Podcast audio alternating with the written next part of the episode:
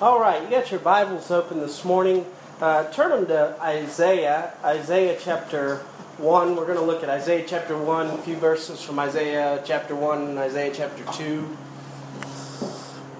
I like this book uh, of uh, Isaiah the prophet. When you, uh, when you look at the prophetic books of the Bible, it's actually a pretty big portion uh, of your Bible. It's really from Isaiah all the way to Malachi, which is the book right before the New Testament, right before Matthew. So, I mean, just it's you know it's a big chunk of your of the Bible there, from Isaiah to, to Malachi, big portion of your Bible. And these are called the prophetic books. Not that there, not that there isn't prophecy in uh, the other books of the Bible, because I mean, there's there's prophecy in Genesis, uh, right from the very beginning. Uh, there's prophecy in in, in Psalms. Uh, there's prophecy in all these different uh, books of the Bible, but from Isaiah all the way to Malachi is what is called the prophetic books, and these were true prophets. these prophets spoke as they were moved by the Holy Spirit, according to 2 Peter uh, chapter 1 and verse 21. And prophecy is, in the simplest form, prophecy is just speaking the revealed Word of God. So, speaking God's message and many times when we think of prophecy, we think of future tense, but it could even be, you know, present. Uh, speaking God's revealed word present. Even, even a sermon this morning could be considered, you know, speaking God's revealed word out of the, out of the Bible. And so uh, when you think of the prophecy books, there are what's called the major prophets and the minor prophets. Uh, the f- first five are called the major prophets. The last 12 are called the minor prophets. And it has nothing to do with their importance. You say, well, I wouldn't read the minor prophets, just read the major prophets. It has to do with the length of, of the book. And so the major prophets are the longest of the prophecy books, and those major prophets are Isaiah, Jeremiah, the Lamentations of Jeremiah, Ezekiel, and Daniel. And then the 12 minor would be from Hosea all the way to Malachi. Isaiah is the longest of all the prophecy books. So I guess you could say that Isaiah is the, you know, the major, major uh, prophet because there are 66 books in Isaiah. And every time I think about this, it just, I don't know, this fascinates me. I get pretty excited about it every time I think about it. But there are 66 chapters in Isaiah, and there are 66 books in the Bible.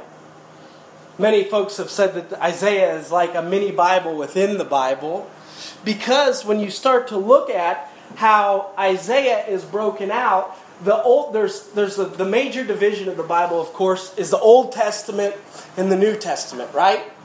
And Isaiah is broken out the same way. The first uh, um, one, uh, chapter 1 through chapter 39 of Isaiah is so much different than the last 27, chapter 40 to 46 of Isaiah, that there's an obvious break. There was even some scholars that had thought at one time that there was two separate authors. It was so different. And so it's so interesting to see how Isaiah, uh, the first part is like the Old Testament, and then the last part's like the New Testament of our Bible, but it even goes further than that. When you start looking at each chapter of Isaiah, uh, they, they can correspond with each book of the Bible. It would take a long time to prove this, to go through it all. But when you look at like Isaiah chapter 1 and verse 2, he's talking about the creation of the heavens and the earth. Just like Genesis. You go all the way down to Malachi, and in uh, the Malachi, uh, the uh, 39th book of the Bible, is, is like the 39th cha- chapter of Isaiah. Then the 40th chapter of Isaiah is starts off prophesying, predicting the ministry of John the Baptist, which corresponds with Matthew. When you get to Matthew, that is the ministry of John the Baptist. Uh, you can follow this all the way to in Revelation. In, the last chapter, Revelation chapter 21, uh, he's talking about the new heaven and the new earth. And Isaiah chapter 66, is talking about the new heavens and the new earth. You say, why is that so significant? That's just a miracle. The chances of that ever happening, written 750 years before Christ, 700 with all these different authors. Uh, and this was before the canon was put together, the order of each book. Oh man, the chances of that happening are just that's what gives me faith in the scripture that not only was it inspired by the Holy Spirit, but the order of the books was even inspired by the Holy Spirit. It's just amazing to see that happen in the in the book of Isaiah. Isaiah, it, it, again, I told you I, I love this book. I love the, the message of Isaiah is um, is an interesting one. Isaiah prophesied during multiple kings, but the most uh, famous of the kings was Uzziah and Hezekiah, kings of Judah. And this was before they went into captivity. Judah, before it went into the Babylonian captivity. And his message or his prophecy was about the sinful condition of the nation. Then he prophesied about the coming captivity because of their sinfulness and unrepentance. Then he prophesied about the God's redemption the coming Messiah, the Messiah's suffering,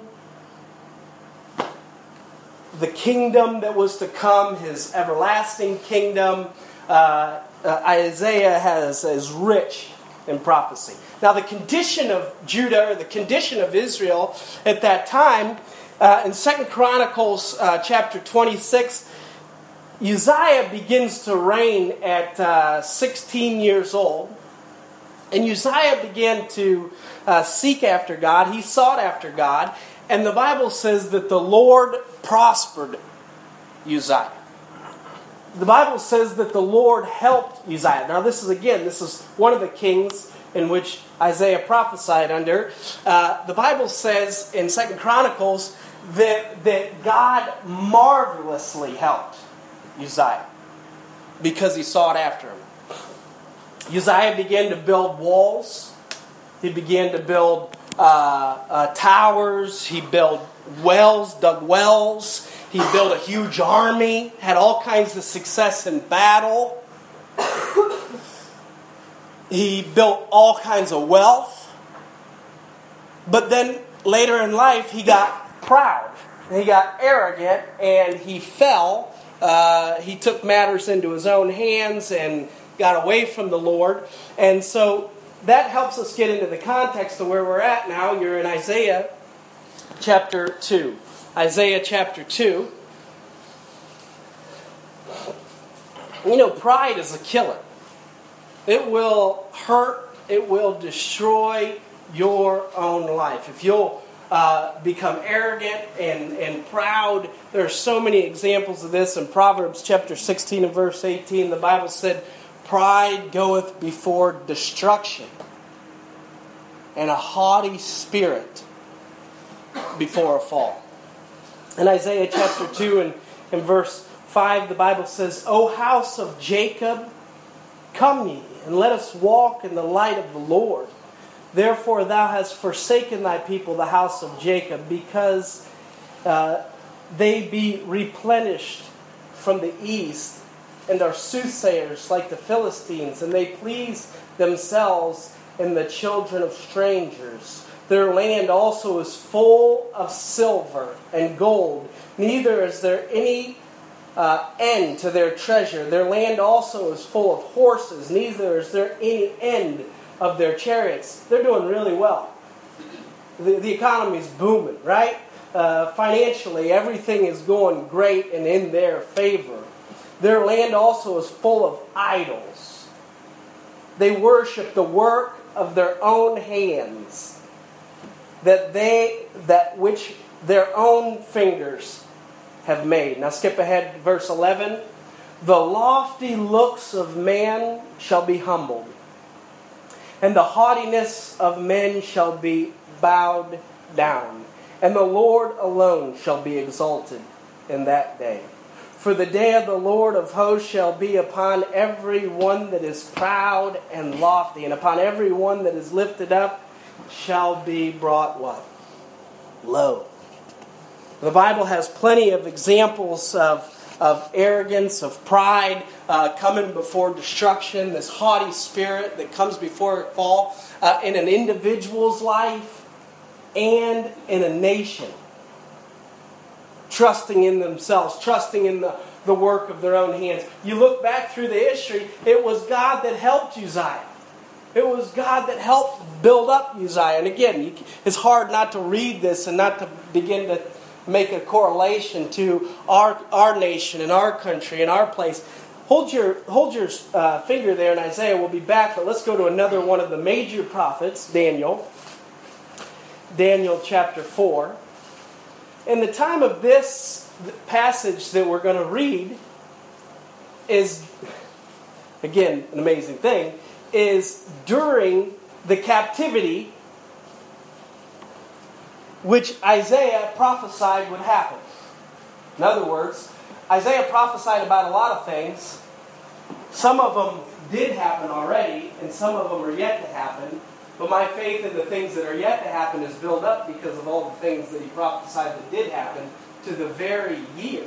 So they'd be in captivity for 70 years, and that's how many years they were in captivity. That's amazing. Daniel chapter, Daniel chapter 4. One of the kings that God used in taking the nation of Israel into captivity, one of the kings that ruled over them was King Nebuchadnezzar. Because of Israel's misfortune, uh, and God judging them, Nebuchadnezzar is blessed. He's got all this uh, success and all this uh, kingdom that he has built up. Look with me in Daniel chapter 4 and verse 28. He says, All this came upon the king Nebuchadnezzar. At the end of 12 months, he walked in the palace of the kingdom of Babylon the king spake and said, Is not this great Babylon that I have built for the house of the kingdom by the might of what? My power, for the honor of my majesty? While the word was yet in the king's mouth, there fell a voice from heaven saying, O King Nebuchadnezzar, to thee it is spoken, the kingdom is departed from thee and you know the story. He says, I'm, I'm to, the people are going to drive you out as this super successful king. The people are going to drive you out, and for seven years, you're going to live. Uh, live under the stars. You're going to live out in the fields. You're going to eat grass like an animal. You're going to be humbled to the greatest degree. And exactly that happened. Nebuchadnezzar goes for seven years and lives like an animal, sleeping under the stars, eating grass. And verse 34, the Bible says, And at the end of the days, Nebuchadnezzar lifted up, uh, I, Nebuchadnezzar, lifted up mine eyes unto heaven, and my understanding returned unto me.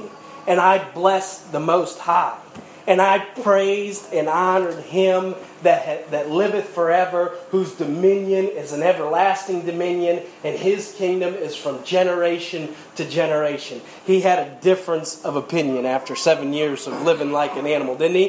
He had a, he had a different mindset from, I've built this great kingdom to, oh my goodness, look at this everlasting God whose generation uh, whose kingdom is from generation to generation. Verse 35 And all the inhabitants of the earth are reputed as nothing, and he doth according to his will in the army of heaven and and among the inhabitants of the earth. And none can stay his hand or say to him, What doest thou? At the same time, my reason returned unto me. You know, it's just reasonable. We're going to, uh, in Isaiah, look at something that's just reasonable, but it's just reasonable to recognize God the Creator for who He is. for his might and for his power and for his majesty. Verse 37, this is what King Nebuchadnezzar said Now I, Nebuchadnezzar, praise and extol and honor the King of heaven, all whose work are truth and his ways judgment, and those that walk in pride, he is able to abase. You know what Nebuchadnezzar said? I realize now that this great success that I had, I realize now that this kingdom that was handed to me, uh, the, the, the, uh, the ability that I was to be able to conquer Judah and Israel and take these captives, uh, this was all part of God's plan. And I just happened to be on the right side of it. It's not because I was so smart or uh, the, the kingdom that I built was not because I was so great, it was because of God he recognized this is this is a this is a theme that kind of goes through the scripture in Acts. In Acts chapter 12 and verse 21, the Bible says, And upon a set day, Herod arrayed in royal apparel sat down on the throne and made an oration unto them. And the people gave a shout, saying, Is this the voice of God and not of man? Herod was such a good speaker. All the people, whoa, Look at Herod. Look how wonderful. Look how great he is. And you know what Herod did? He took all the credit for himself. He took all the praise to himself instead of reflecting some of the talents and the abilities that God had given him. He took it to himself, and the Bible says in verse 23 And immediately the angel of the Lord smote him because he gave not God the glory, and he was eaten with worms and gave up the ghost. Died immediately. You say, what is the answer to pride? What if pride is such a killer, if pride is such a, a destructive thing in an individual's life and in the in a nation? What's the answer to it? How do we how do we get this out of our lives? How do we uh, uh, keep ourselves from it? Now turn your Bibles. We're going to turn to a few scriptures today. So take your Bibles and turn to James chapter four. James chapter four. Now these are some good verses to look at, maybe even good verses to mark in your Bible. In James chapter 4, in verse 10. You know, you can you can sense arrogance, can't you? Coming up in. Can you feel that inside of you? Someone says something, uh, uh, someone uh, disrespects you, or you don't feel like you're getting the glory or the praise that you deserve. You know, something down inside just starts to well up. It's good from time to time for us to humble ourselves and recognize that any, any talents or abilities that we have are God given.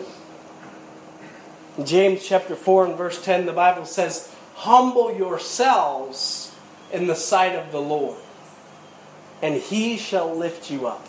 I believe if God is going to use us, if God is going to lift us up, if God is going to help us, we have to continually be humble toward the Lord. And sometimes it's good to humble ourselves. You say, How do you humble yourself?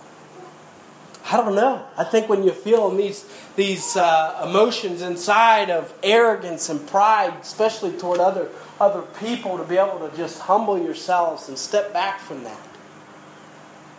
He says in, in the passages before it, look at verse 6.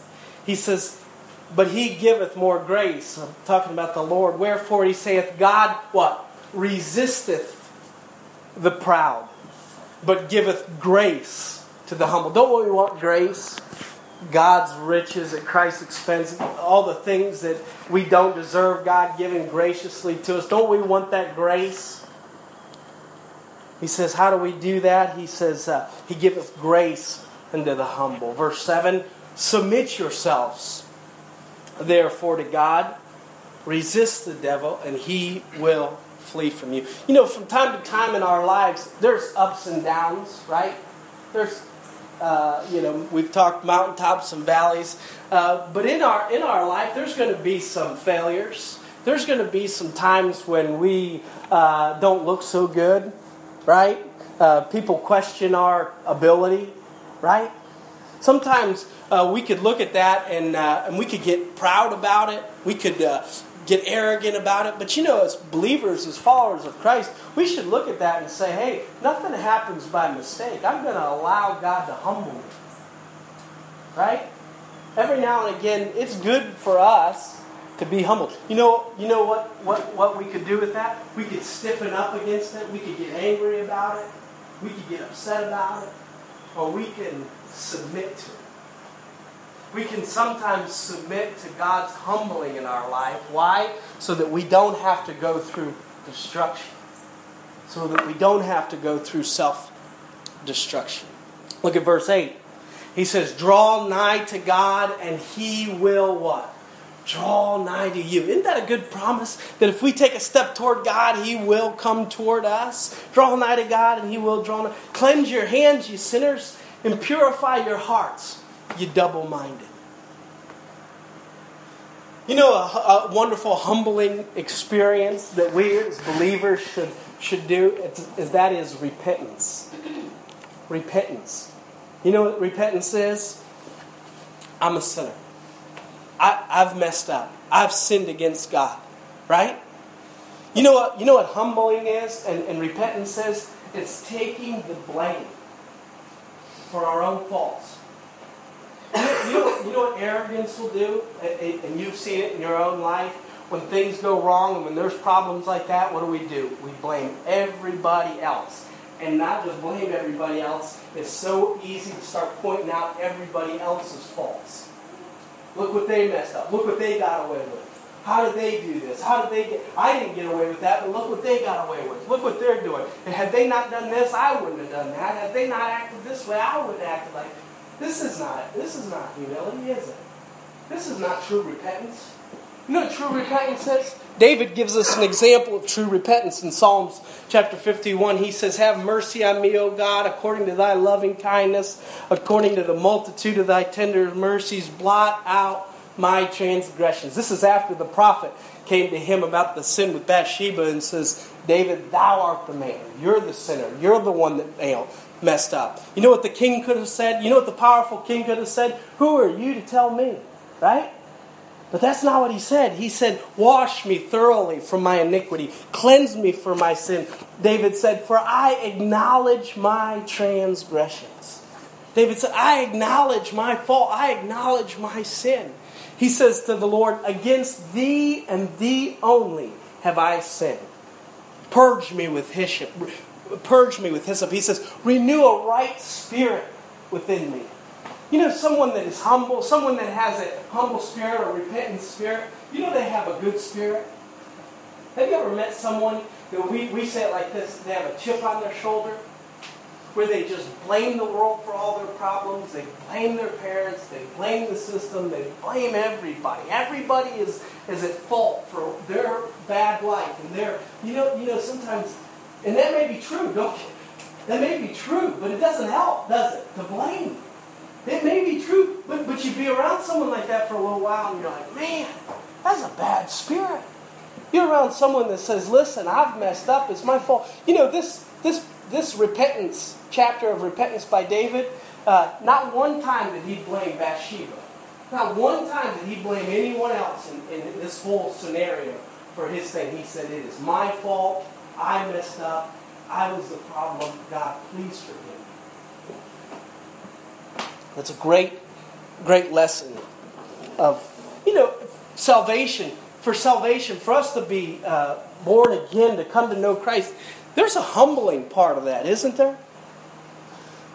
We first have to admit that we are needy, that we need a Savior, that we need forgiveness, that our sins need forgiven. I, I, I think of the, the greatest passage on, on forgiveness and humility, and I know I've read it here before, but it's Luke chapter 9 and verse 19, where Jesus spake the parable of certain that trusted in themselves. That's arrogance, isn't it? Jesus said there's some that trusted in themselves. And you know what happens when they trusted in themselves? He said they trusted in themselves that they were righteous and they despised others. That's a result.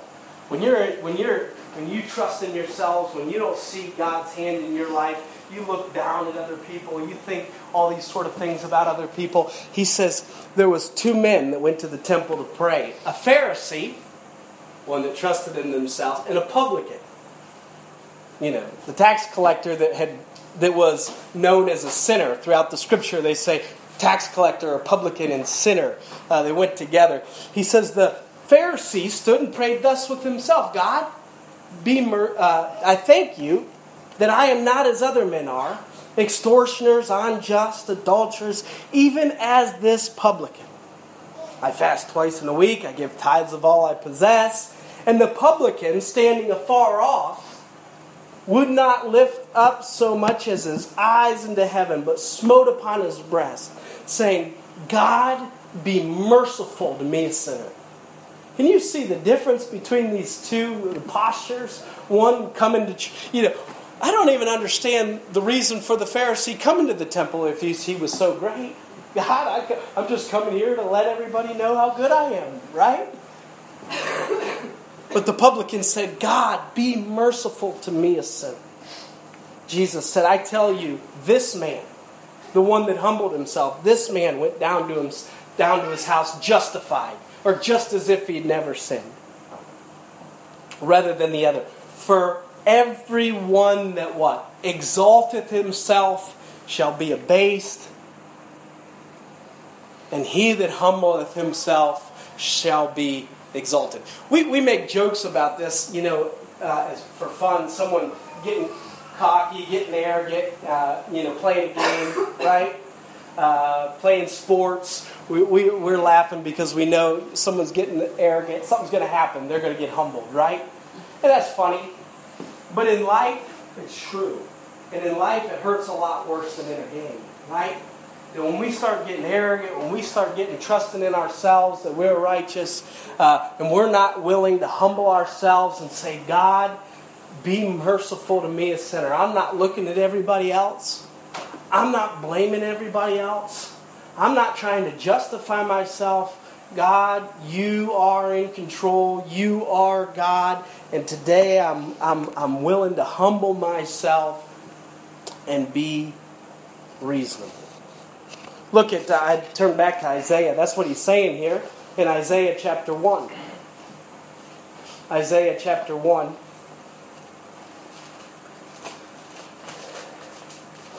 This is the message that Isaiah preached to the whole country to repent.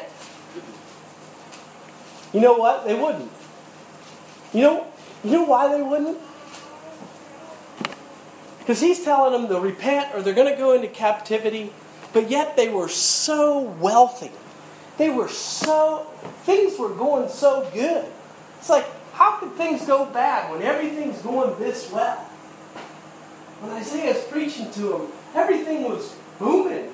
The country was doing great. Uzziah was conquering the enemies. Uzziah was building walls, building wealth, building all these sort of things. And Isaiah's out there, kind of like the oddball, saying, Listen, you guys are trusting in yourself, trust in God, repent of your sin. They're looking at him like, Aren't you looking at the news? We're doing, we're doing great. Everything is wonderful. There's nothing to worry about, Isaiah. You're acting crazy. Isaiah says in Isaiah chapter 1 and verse 6 Wash you, make you clean, put away the evil of your doings from before mine eyes. Cease to do evil. That's his way of saying, stop it. Stop this evil. Stop the, all the stuff that grieves God. That this nation, the nation of Israel, the, the, the, the nation of the tribes there with Judah, he's saying, listen, turn back to the God that, that blessed you and built you and brought you up into this nation that you are today. He says in verse 17, learn to do well. Seek judgment, relieve the oppressed, judge the fatherless, plead for the widow. Come now. Let us reason together, saith the Lord. Though your sins be as scarlet, they shall be white as snow. Though they be red like crimson, they shall be as wool. Can you imagine that the creator of the universe, the one that Nebuchadnezzar realized, the greatest world power at the time, Nebuchadnezzar, king of Babylon, realized that God was in control? Can you imagine him saying to us and saying to them then, Come now, let us reason together though your sins be as scarlet, though you've turned from me, though you are sinful, though you are trusting in yourself, though you've built your own idols, though you've done all these things, come, let us reason together. I'll forgive you. Though your sins be as scarlet, you can be made clean. You can be made white as snow. Isn't it? Wouldn't it be good to just be clean, have your clean slate? That's what the Lord's saying. He said, He says uh, uh, that He is faithful and just to forgive us if we ask. That's it. 1 John 1 9. Look at verse 19. He says, If you be willing and obedient, you shall eat the good of the land. In other words, he's saying, hey, there's, there's judgment coming, but you can miss the judgment if you'll repent, if you'll come and just be reasonable with the Lord God that, that had you and, and, and brought you to this place. I'm thinking in our Christian life that if we're willing to humble ourselves, we're willing to repent of our sins, admit, admit the things that we have done wrong, and humble ourselves before the Lord, come to Him. And then have a willing and obedient mind, a willing and obedient heart. To get busy about what the Lord is having us to do. Just this last Bible study, we were talking about 1 Corinthians chapter 15, the gospel of the Lord Jesus Christ, the resurrection, how he defeated death, and how he's defeated uh, all, all the enemies of a believer and given us the victory. And he goes through 57 verses of the victory that he's given us through the resurrection. And then the last verse of that chapter, he says, Therefore, my beloved brethren, be steadfast, unmovable, always abounding in the work of the Lord. I thought because of the forgiveness that He's given us, because of His blood that was shed for us, because of all these things, we can have a willing mind. We can be busy about the Lord's work. How many of us see ourselves this next week as being busy for the Lord, doing what He's called us to do? He has called us, has He not? Instead of just being focused on the world that's going on, we're all busy. We're all doing all these uh, things in business and work and at home. But how can we focus on the Lord having a willing and obedient mind toward Him and what He's called us to do? Being fervent about it. You know, on fire for the Lord, faithful to Him, fruitful. Fruitful in our Christian life, seeing other people uh, come to know Christ and being able to be an encouragement and a blessing to those in their Christian walk. As we close, Will you humble yourselves, all of us? Corporately, uh, pray for our nation, but all, ourselves also. Humble ourselves to say, hey, yeah, we may be uh, powerful, we may be healthy, we may be uh, smart, all these sort of things, but all these things came from God. We're blessed of Him. The things that He has given us, the things that He has blessed us with, all this glory goes to God willing to humble ourselves, take the blame for our own faults? Would we be willing and obedient to serve the Lord? And in, Romans chapter 12, he says that offering ourselves to the Lord is our reasonable service. Would you be reasonable? He says, Come now, let us reason together. The Lord, He wants to reason with us. Would we be willing to humble ourselves and accept it? Let's pray. Dear Heavenly Father, God, we come before you this morning, and God, we recognize you as uh, King of Kings and Lord of Lords. And God, uh, we come before you as your people this morning and seeking, uh, seeking after you. Lord, we want you to work in our lives. Uh, God, we want to be willing and obedient to you, uh, sensitive to your Spirit's work in our lives, willing to repent when we stray away from you, when we get away from you, God. Lord, we love you. We need you in our lives. We need you in our family. Lord, we need you in our country. Lord, you are needed in this world. You are the light of the world. God, we ask you to come and to help us. In Jesus' name we pray. Amen.